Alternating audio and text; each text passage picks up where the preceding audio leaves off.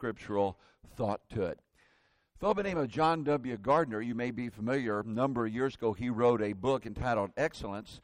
And in that book, he talks about the ability and potential that we all have to make a difference in our own life, but in Gardner went on to found an organization called Common Cause to this end. And he illustrates this point that he makes by a true story of an old gentleman that invested his life in other people. And this fellow had a habit that when he met people, you know, instead of the conventional questions, when you meet someone, you say, Well, what do you do? You know, in America, that means what's your occupation or profession or job, or where are you from, or, you know, things like that. This fellow would say, Well, what have you done that you believe in and that you're proud of? Now, I've never had anybody ask me that before when they met me, but that's what this fellow would do. And Gardner says for some people, when he would ask that, the question was a little bit unnerving. He said for those whose self worth was based on wealth or position or fame, it was actually a question that might have been somewhat unsettling or unnerving or awkward. But the old fellow said he got a lot of interesting answers through the years. He was delighted by one woman who answered, I'm doing a good job raising my three children. He asked this to a fellow that was a cabinet maker who responded, I believe in good workmanship and I practice it. And one lady said, I started a bookstore and it's the best bookstore for miles around. The old gentleman told Gardner, he said, I don't really care how they answer. I just want to put the thought in their minds. And then he added, they should live their lives in such a way they can have a good answer.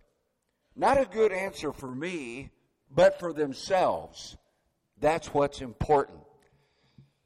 I like that story and the sentiment of it and the thought, but I might add a little caveat to that. That our answer ought to not just be a good answer of ourselves, but a good answer for God. A good answer that pleases God. But it is a thoughtful and a provoking idea. What are you doing? What are you engaged in that you believe in and that you're proud of? How would you answer that question? You know, a lot of people today lack focus in their lives and they lack purpose. And they seem to somewhat drift through life in an aimless fashion, erratic and irresponsible. I like the words of Thomas Carlyle when he wrote, A man without a purpose is like a ship without a rudder, a waft, a nothing, a no man. He goes on to say, Have purpose in life, and having it throws such strength and muscle into your work as God has given you. This morning we introduced this biblical thought of what purpose should be about, and we talked about God's purpose for His people.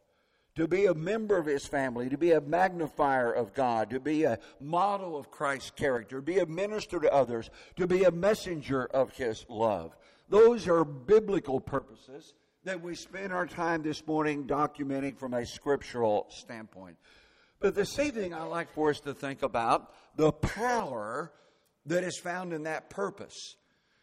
And really, that would be true of anyone that has purpose in life, regardless if we're talking about it in a secular sense or in a sacred sense. But for our purpose tonight, I'd like for us to piggyback on the things that we talked about this morning.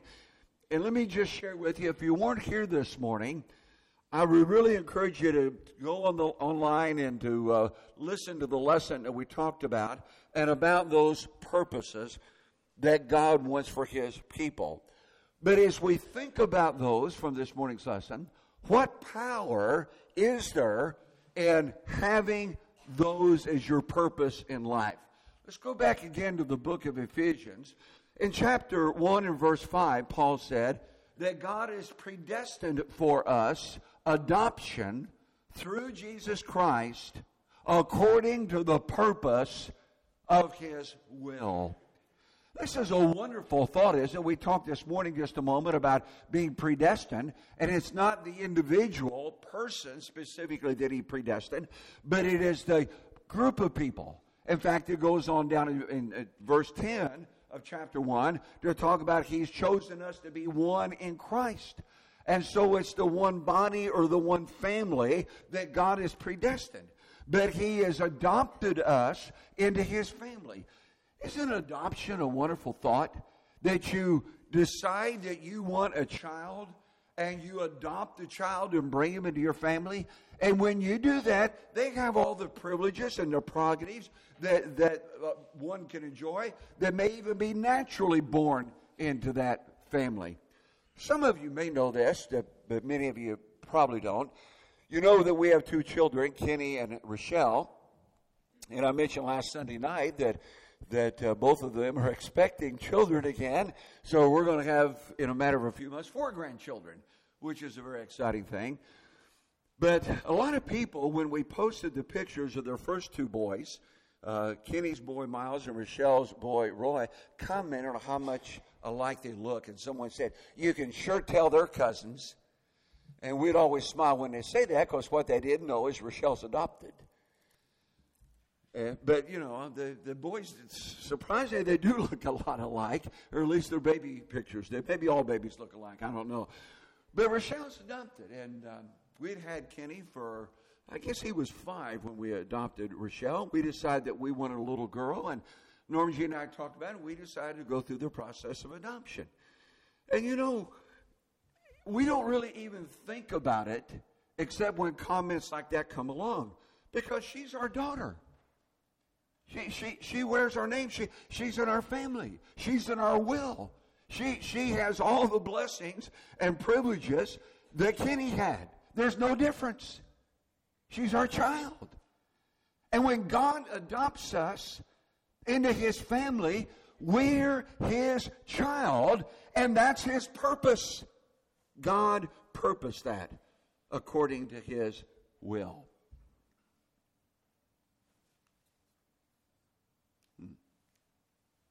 Verse 9, he says, making known to us the mystery of his will, and he has made it known to us through the revelation, and Paul talks about that in chapter 3, according to his purpose, there's that word again, which he set forth in Christ.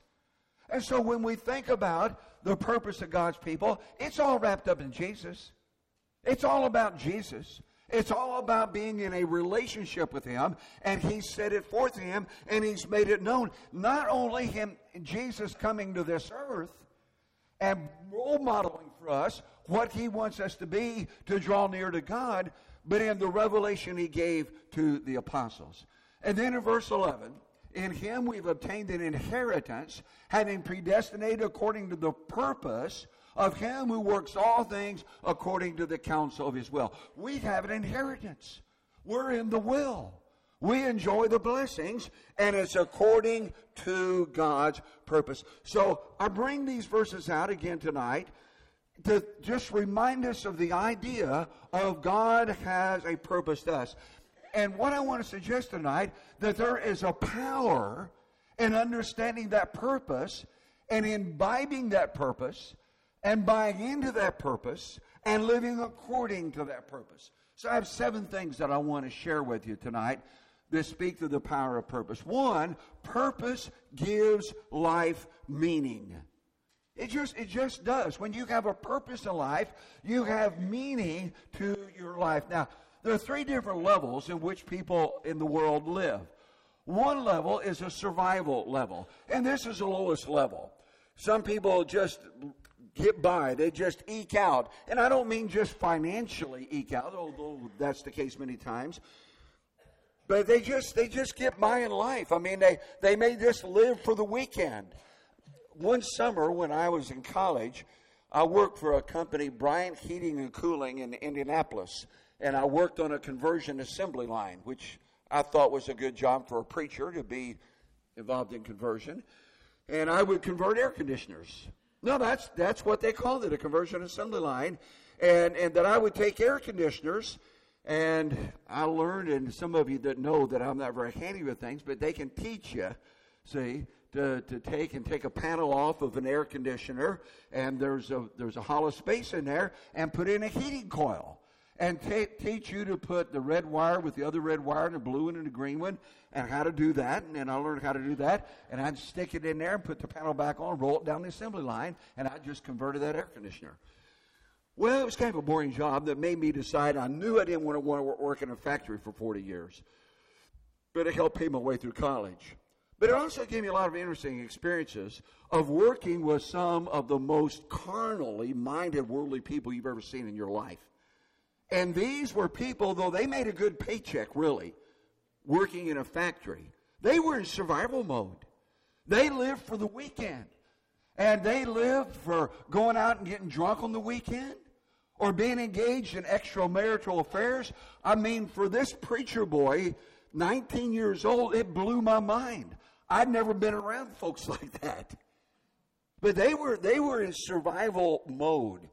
They didn't have any purpose other than just getting by. Well, then there's a higher level of living, and that's success. And that's where many of us are today, and by the world standards, that, that we live a good life, a comfortable life. You have some possessions, you may enjoy some prestige or uh, have some pleasure, and, and you, you feel good about your life. You're at a successful level. And yet, as one fellow said to me one time, he said, Ken, if I'm so successful, why don't I feel more fulfilled? fulfilled? And so his purpose in life was all based upon the success materially or financially or his occupation, profession, job, career, business, or whatever. And it was all about that. Kind of reminded me of the fellow that one time said that he had reached, uh, he had climbed the ladder of success, and when he got to the top, he realized it was leaning on the wrong wall. People, a lot of people are like that, and they don't feel very fulfilled. And that's the dark side, many times, a lot of success books. But there's a level, and we call this significance. And significance takes us to another level. It takes us from success to a level of understanding what our real mission in life is and purpose in life is.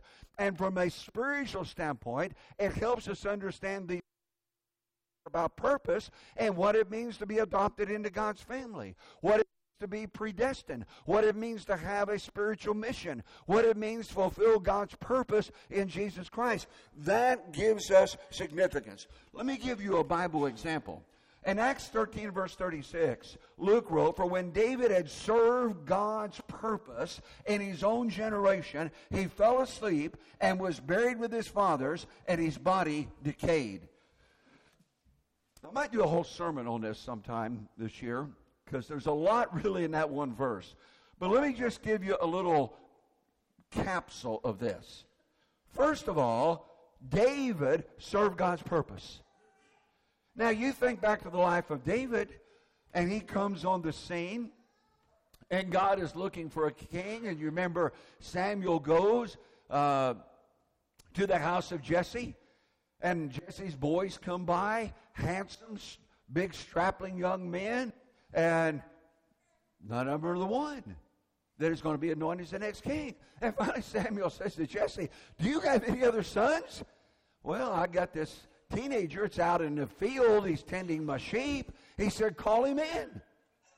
And we know the story. David was the one. Now, no one else saw that coming. I'm sure David would sit there thinking, Well, I'm probably going to be the next king of Israel. I doubt that very seriously.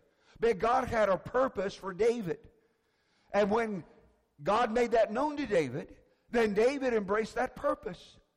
Well, then the next major thing we really look at in David's life is when he goes out to where his brothers are and camped in the battle against the Philistines. And you remember the story how the Goliath giant, uh, the, the Goliath, the giant of the Philistines, who was a champion, came out, and for 40 days he gave this speech.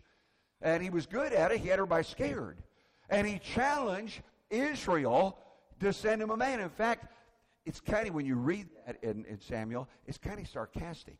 He said, If there is a man in Israel, you know what that means. In other words, it's like, it's kind of, you know, and you can change this to other universities. It's kind of, you know what happened to the man eating tiger on the University of Texas campus?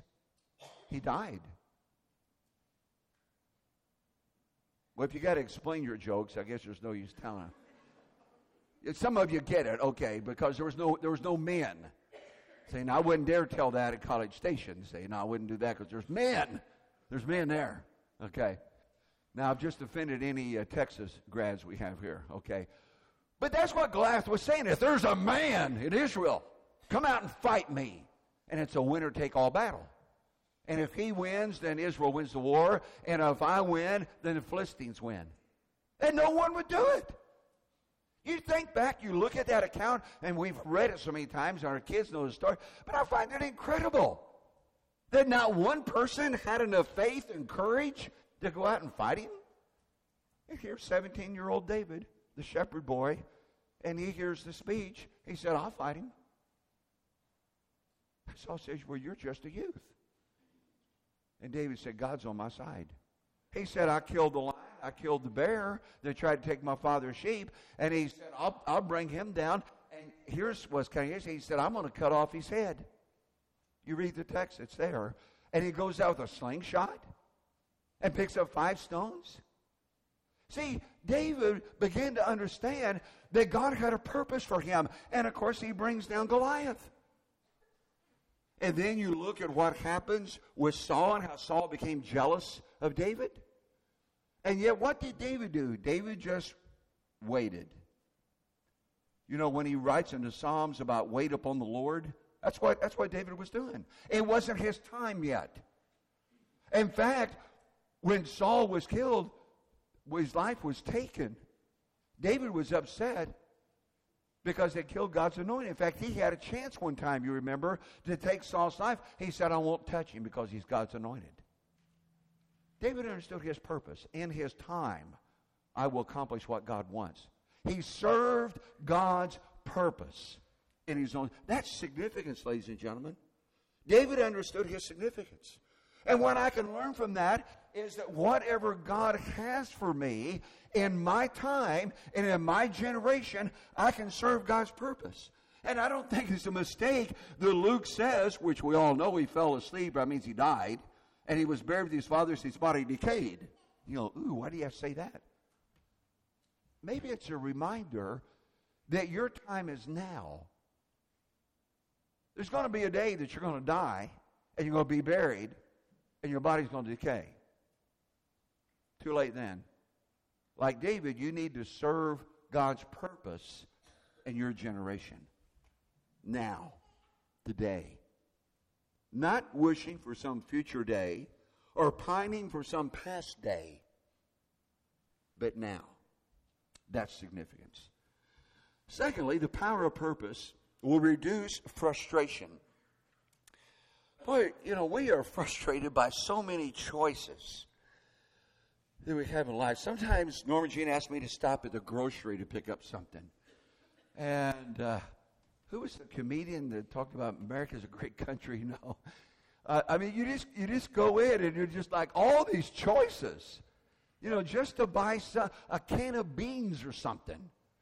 Like she wants me to get green beans, and there's French cut green beans, and there's whole green beans, and these these green beans, and and those greens.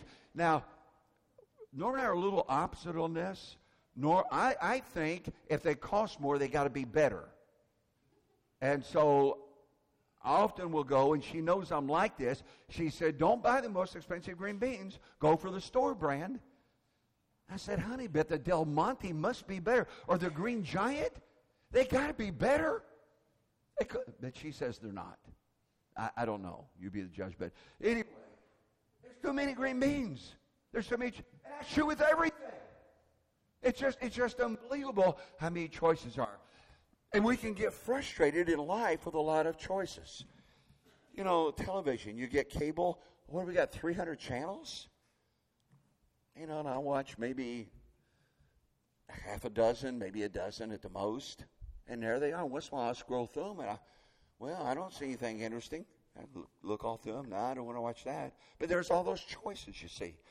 Well, that can be frustrating. But when you know what you want and who you are and where you're going, and your life has purpose to it, it reduces frustration. Just like when Norman sends me in the store and I know I'm getting store brand, I don't pay attention to all those other beans. Because I've been given marching orders, get store brand. I'll go right to that. I got it. I'm gone. I'm done. It's good. Well, when you know what you want spiritually and what you're doing, it reduces the frustration. James talks about the problem of indecision and what happens when you, you're, you're indecisive about things. James 1, and he talks about praying to God and asking for wisdom and how God will provide that. And he said, Let him ask in faith, for, faith verse 6 not doubting. For he who doubts is like the wave of the sea driven and tossed by the wind. Let not that man suppose he will receive anything from the Lord. And then he says this in verse 8 For a double minded man is unstable in all of his ways. And that's right. An indecisive man, a double minded man, is unstable in all his ways.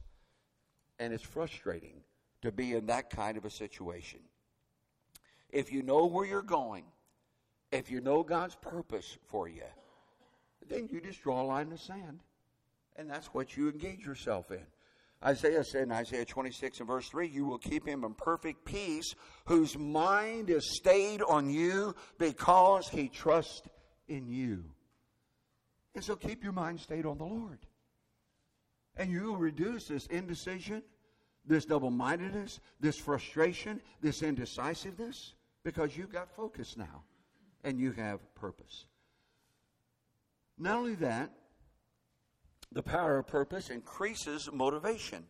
You see, once you know why you're here and you have a purpose for living and a purpose for serving, you have more motivation. You have more energy. It was George Bernard Shaw that wrote The True Joy of Living is being used up for a purpose recognized by yourself as a mighty one. Being a force of nature instead of a feverish, selfish little clod of ailments and grievances, complaining that the world will not devote itself to make you happy. Now, I'm sure, sure Shaw didn't have in mind exactly what I'm talking about tonight, but you know, that's right. And I have thought that sometimes I see my brethren lose sight of their purpose and that we get caught up in incidentals and we find ourselves being this selfish, feverish little clod of ailments and grievances and complaining. Don't do that. Stay focused on what God's purpose is all about. You know, some may feel a little bit like Job said at one point as Job was trying to figure out what was going on in his life and the problems that he was facing. And in Job 7 and verse 6, and, and, then down in 17, he said, My life drags by day after hopeless day. He said, I'm tired of living. My life makes no sense. Well, when you have no purpose, you have no motivation and no hope. To Jeremiah the prophet, God said, For I know the plans I have for you, declares the Lord plans to prosper you and not to harm you, and plans to give you hope in a future. Now, sometimes this verse is taken out of context, and this verse is talking, I know, specifically about what God has in store for Jeremiah. But he speaks of two things here for Jeremiah hope and future. And I just suggest, by way of application, that God has plans for us because He has a purpose for us, and it's centered in Jesus Christ. And when we understand that and we buy into His purpose, then we have hope and we have a future. And when you have that, you've got enthusiasm. You've got motivation. You've got inspiration. In fact, you know the word enthusiasm? It's not a word that's actually found in the Bible but it actually comes from a Greek word in theos. You know that? It means God in us. And I, when I discovered that one time, I thought, wow, if there's any group of people that ought to be enthusiastic, shouldn't it be Christians? You know, there's all kinds of secular success books on the market. One I read me, Enthusiasm Makes a Difference. And I think it really does. But in Theos, God in us, when we really tap in to the divine power, the divine nature that Peter said that we possess, then we have enthusiasm. Why? Because we have hope and we have a future. That's what what's what purpose does for us. It increases our motivation. Not only that, it allows for greater concentration. We don't have time in life for everything. We have to be selective. You know, there's a lot of choices that are good choices. They're, they're not bad choices, they're good choices. And so we look at two good things, and we may have to decide between the better and the best. You can't say yes to everything. But what we want to do is what God wants us to do. It was Peter Drucker that famously said the main thing is to keep the main thing the main thing. Now, that was written in a business book, and I'm sure that's excellent business advice that if you're pursuing a business goal and keep the main thing the main thing. That's true spiritually, though, that we've got to keep the main thing the main thing. We got to be focused upon the purpose, and that brings tremendous ability for us as we are focused on that and have concentrated on what God wants to accomplish God's purpose. Mentioned this verse last week in our New Year's sermon, Philippians 3:13, where Paul said, "This one thing I do, forgetting what is behind and straining forward to what is ahead." Now that's concentration.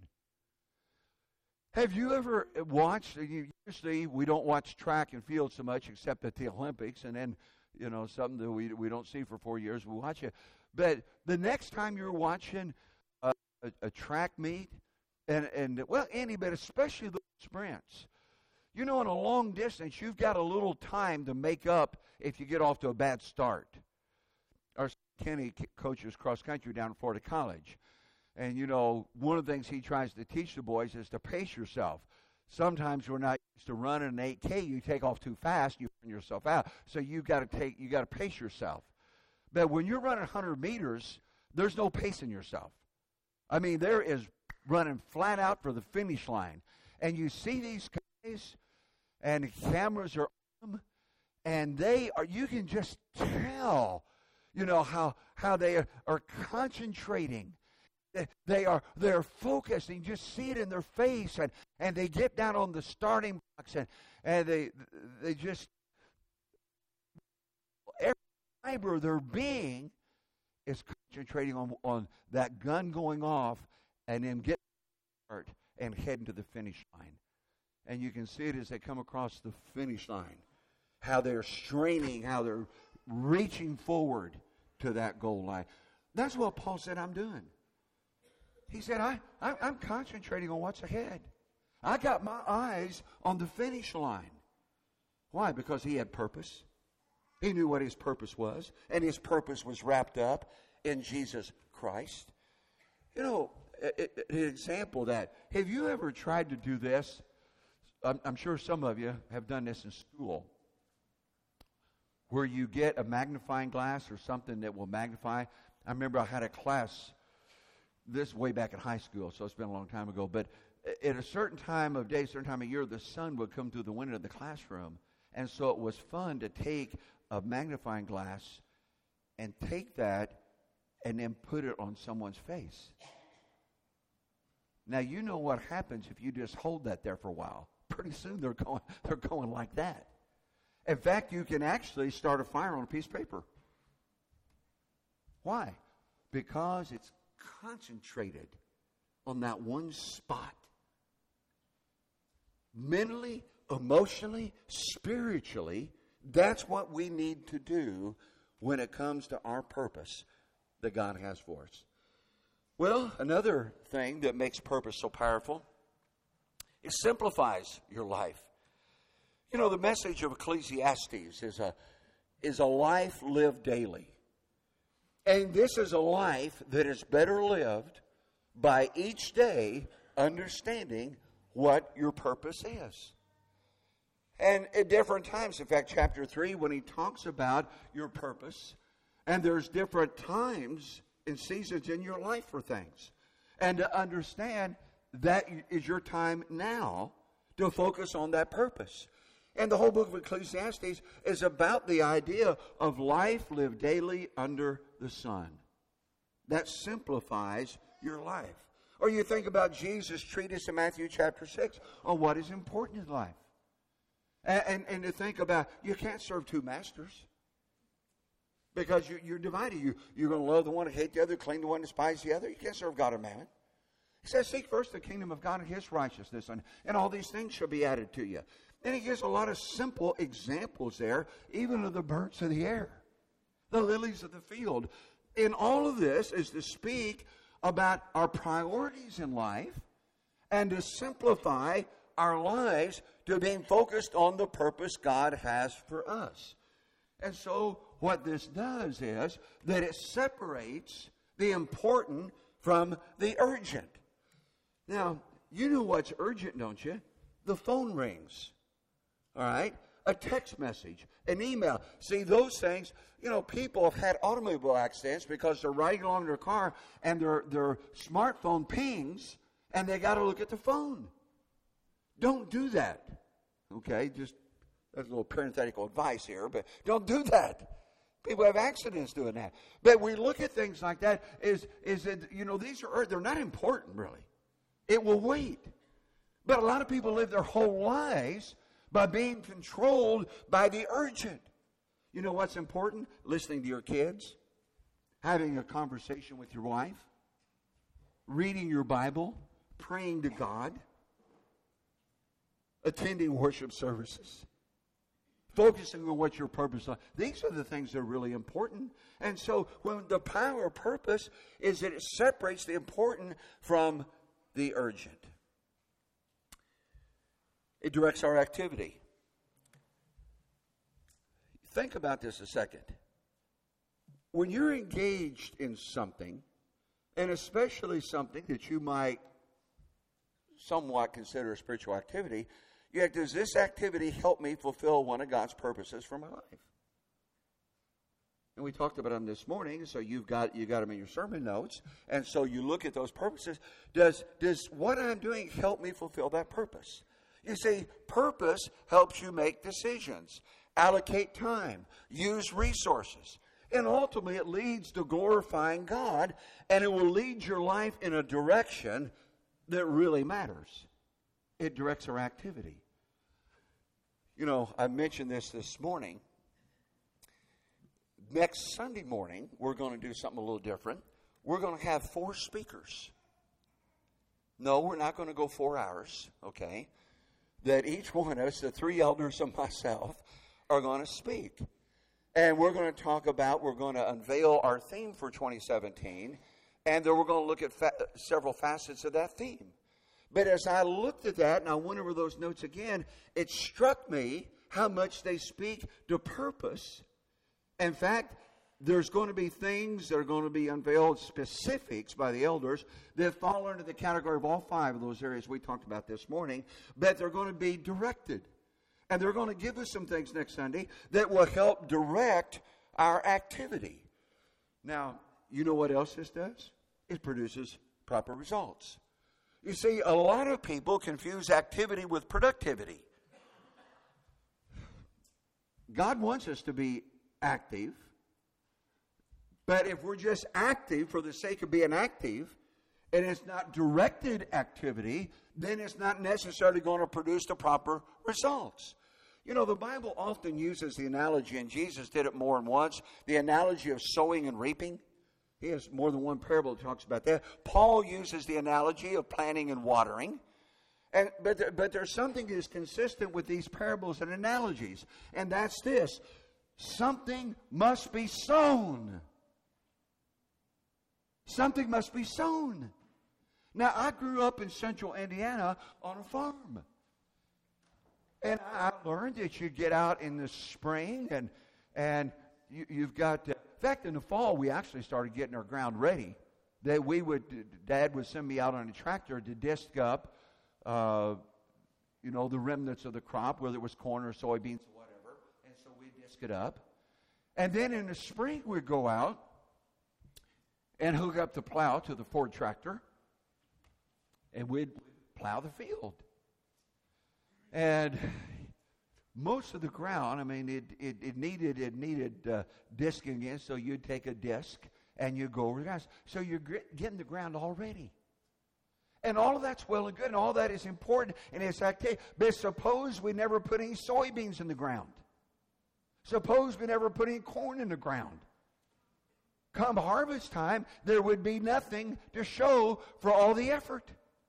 Nothing. And I thought, spiritually speaking, we got to be careful that we're not spending all of our time preparing the ground. That, that, that we're not out there disking and, and plowing and disking again and, and, and getting the ground smooth on all of these things, and nothing is ever planted.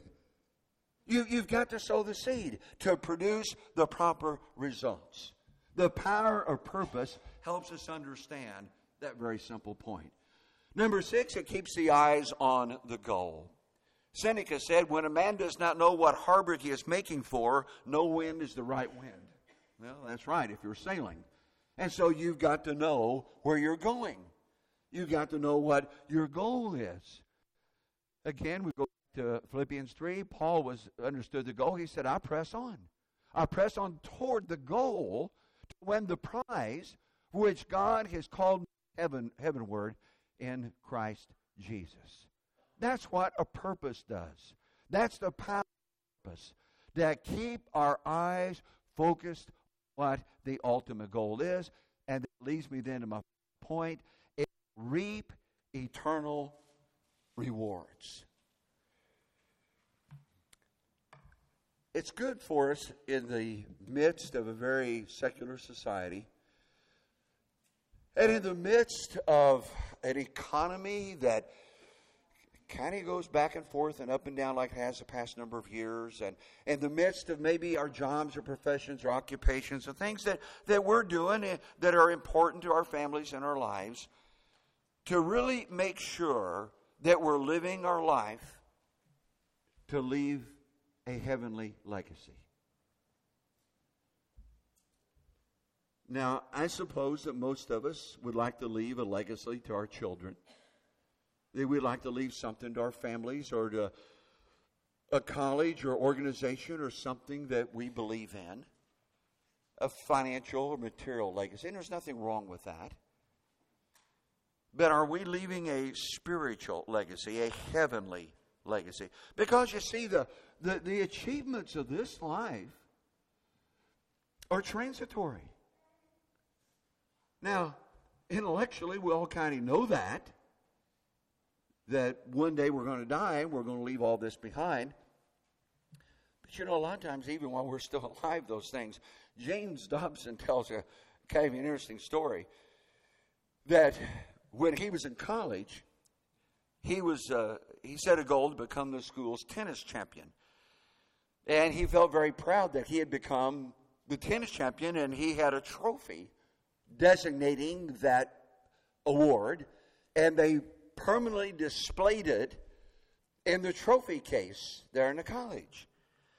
Well, many years later, I mean, after he'd even forgotten all about that, and he's James Dobson now, someone mailed him the trophy.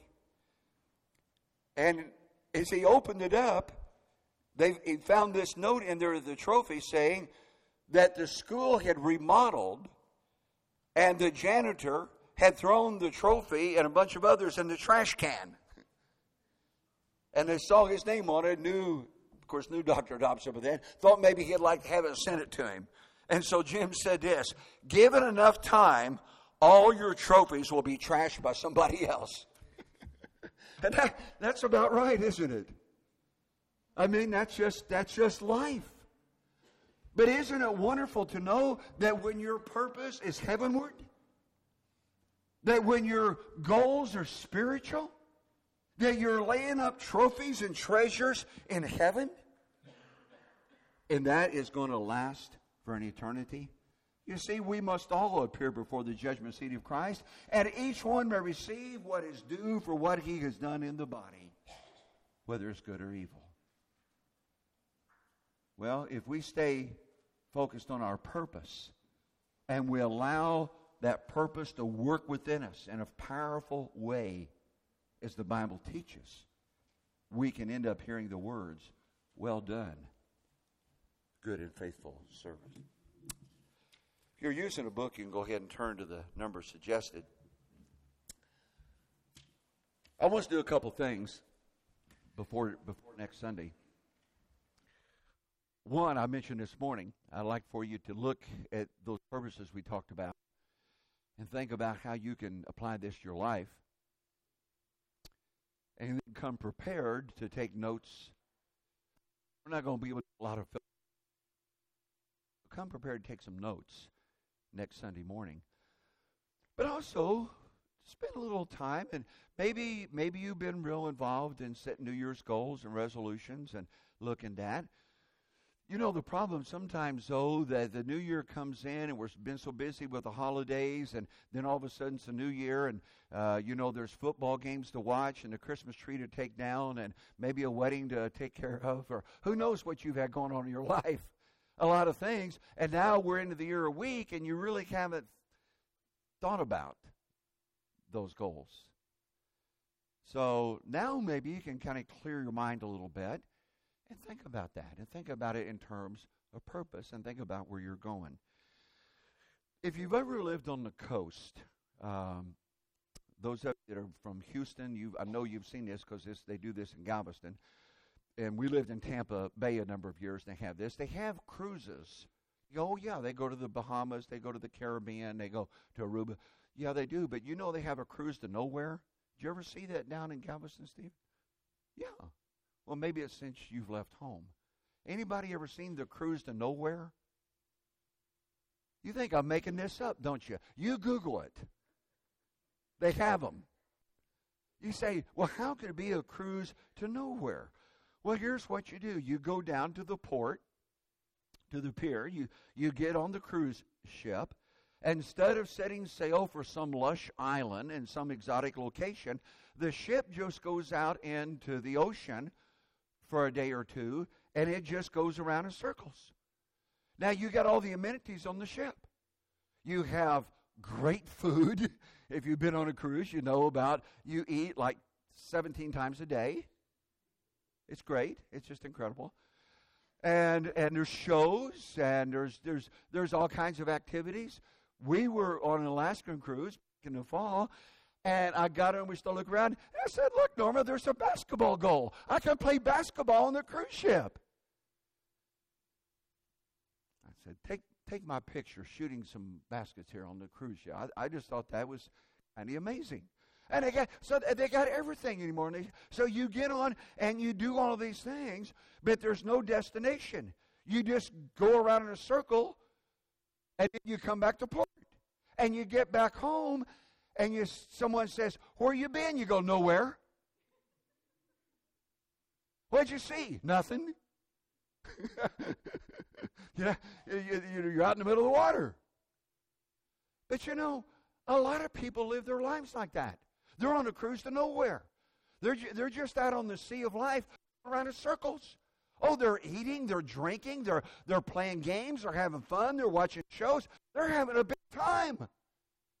But they're on the cruise to nowhere because they don't have purpose. Hey, if you've been on a cruise to nowhere, get off. Get on God's ship. It's going somewhere. It's got a destination. It's got purpose. And get focused on what is on the horizon spiritually. You sure have listened good tonight. Thank you. I appreciate it. And I hope our thoughts today, as we've thought about purpose, will give you purpose and be helpful. As we close, we sing a song that Richard has selected, a song of invitation, and encouragement, a song that calls you to the purpose of Jesus Christ to come to Him and to be His disciple. If we can serve you in any way or closer to God, and to reach that heavenly home, we invite you to come as we stand while we sing.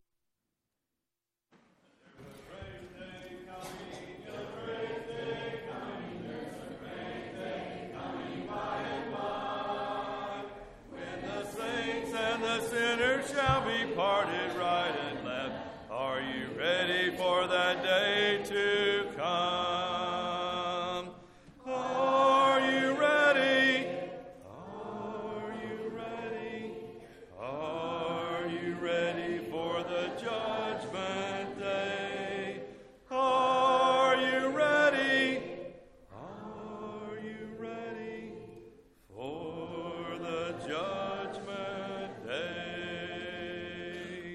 There's a bright day coming, a bright day coming, there's a bright day coming by and by. But its brightness shall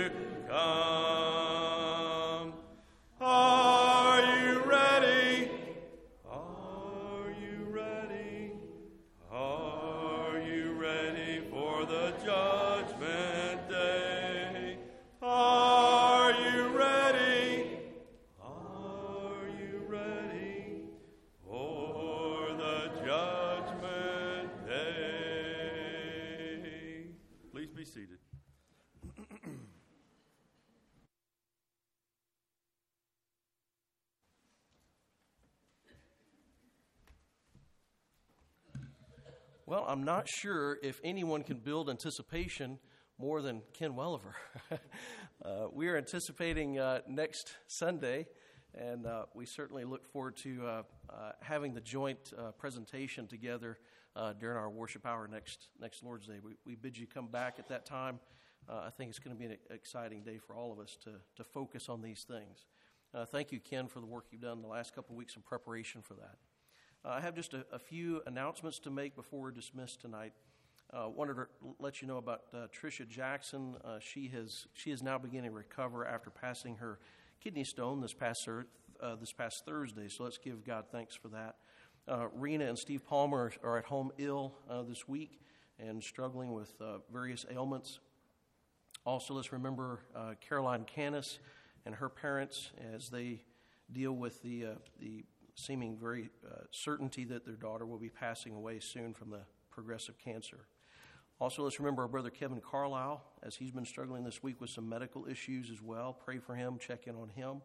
Uh, Sandra Fritchie, uh, I don't see her tonight. Oh, is she here? There you are. Wow. Um, yeah, we, we were uh, praying for you this morning and talking about you this morning. I'm so glad you're here. Uh, Shirley Sigler, I don't know if she's here tonight. I, I don't think I saw her. Uh, she is still struggling with some leg pain, um, and she's becoming somewhat discouraged by that uh, as it's posing her some physical limitations. Uh, let's remember Lua Pendleton, uh, Linda Ramey's friend, who is in, in, serious condition there in San Antonio. If there are other uh, conditions or things that you need prayers made on your behalf, please let me know, and we'll make those known at our next meeting time. A few other special announcements. Let's not forget that member care group number one uh, meets uh, after services tonight in the first room there to the left. And also, there will be an elder deacon meeting following that member care meeting tonight. I had some uh, really good news to share with you this uh, afternoon. Uh, Stuart and Donna Kaufman, uh, their, family, has decided to join our work here. we met with the elders this afternoon. We're so pleased about that. Uh, Cassidy is here tonight, although she's a, a, student at Florida College, so we'll probably just see her whenever she's back at home uh, visiting. Uh, but we're sure happy to have her, and their son Caleb is here as well. And so we're so pleased to have y'all with us. We're looking forward to you all um, making yourselves an active part of the work here. Uh, looking forward to working together with you. If you haven't met uh, the Kaufmans, uh, they're sitting kind of behind the Farquhars a few rows back. Um, they uh, Stuart is also uh, Jane Ellen's son, and so I'm sure she's pleased to have them here as well.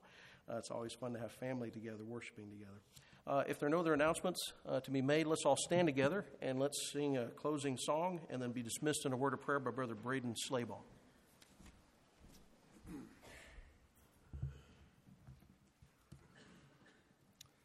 We'll sing all three verses of number 24 for the beauty of the earth.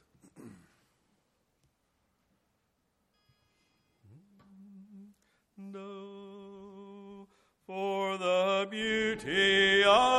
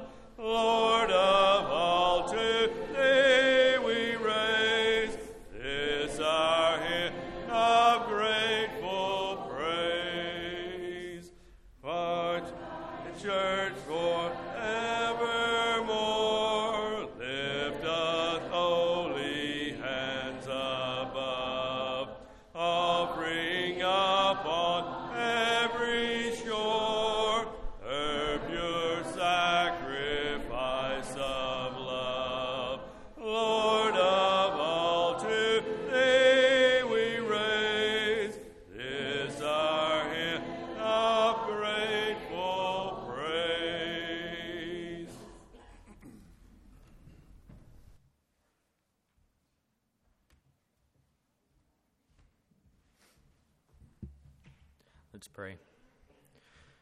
Our Lord God, most righteous and wonderful Heavenly Father, we thank you so much for this another Lord's Day. We can gather together with people of like faith and mind to study from your word and to worship you, Lord. We ask at this time, Lord, that you be with those mentioned, whatever they, their needs may be, and allow their needs to be met, Lord.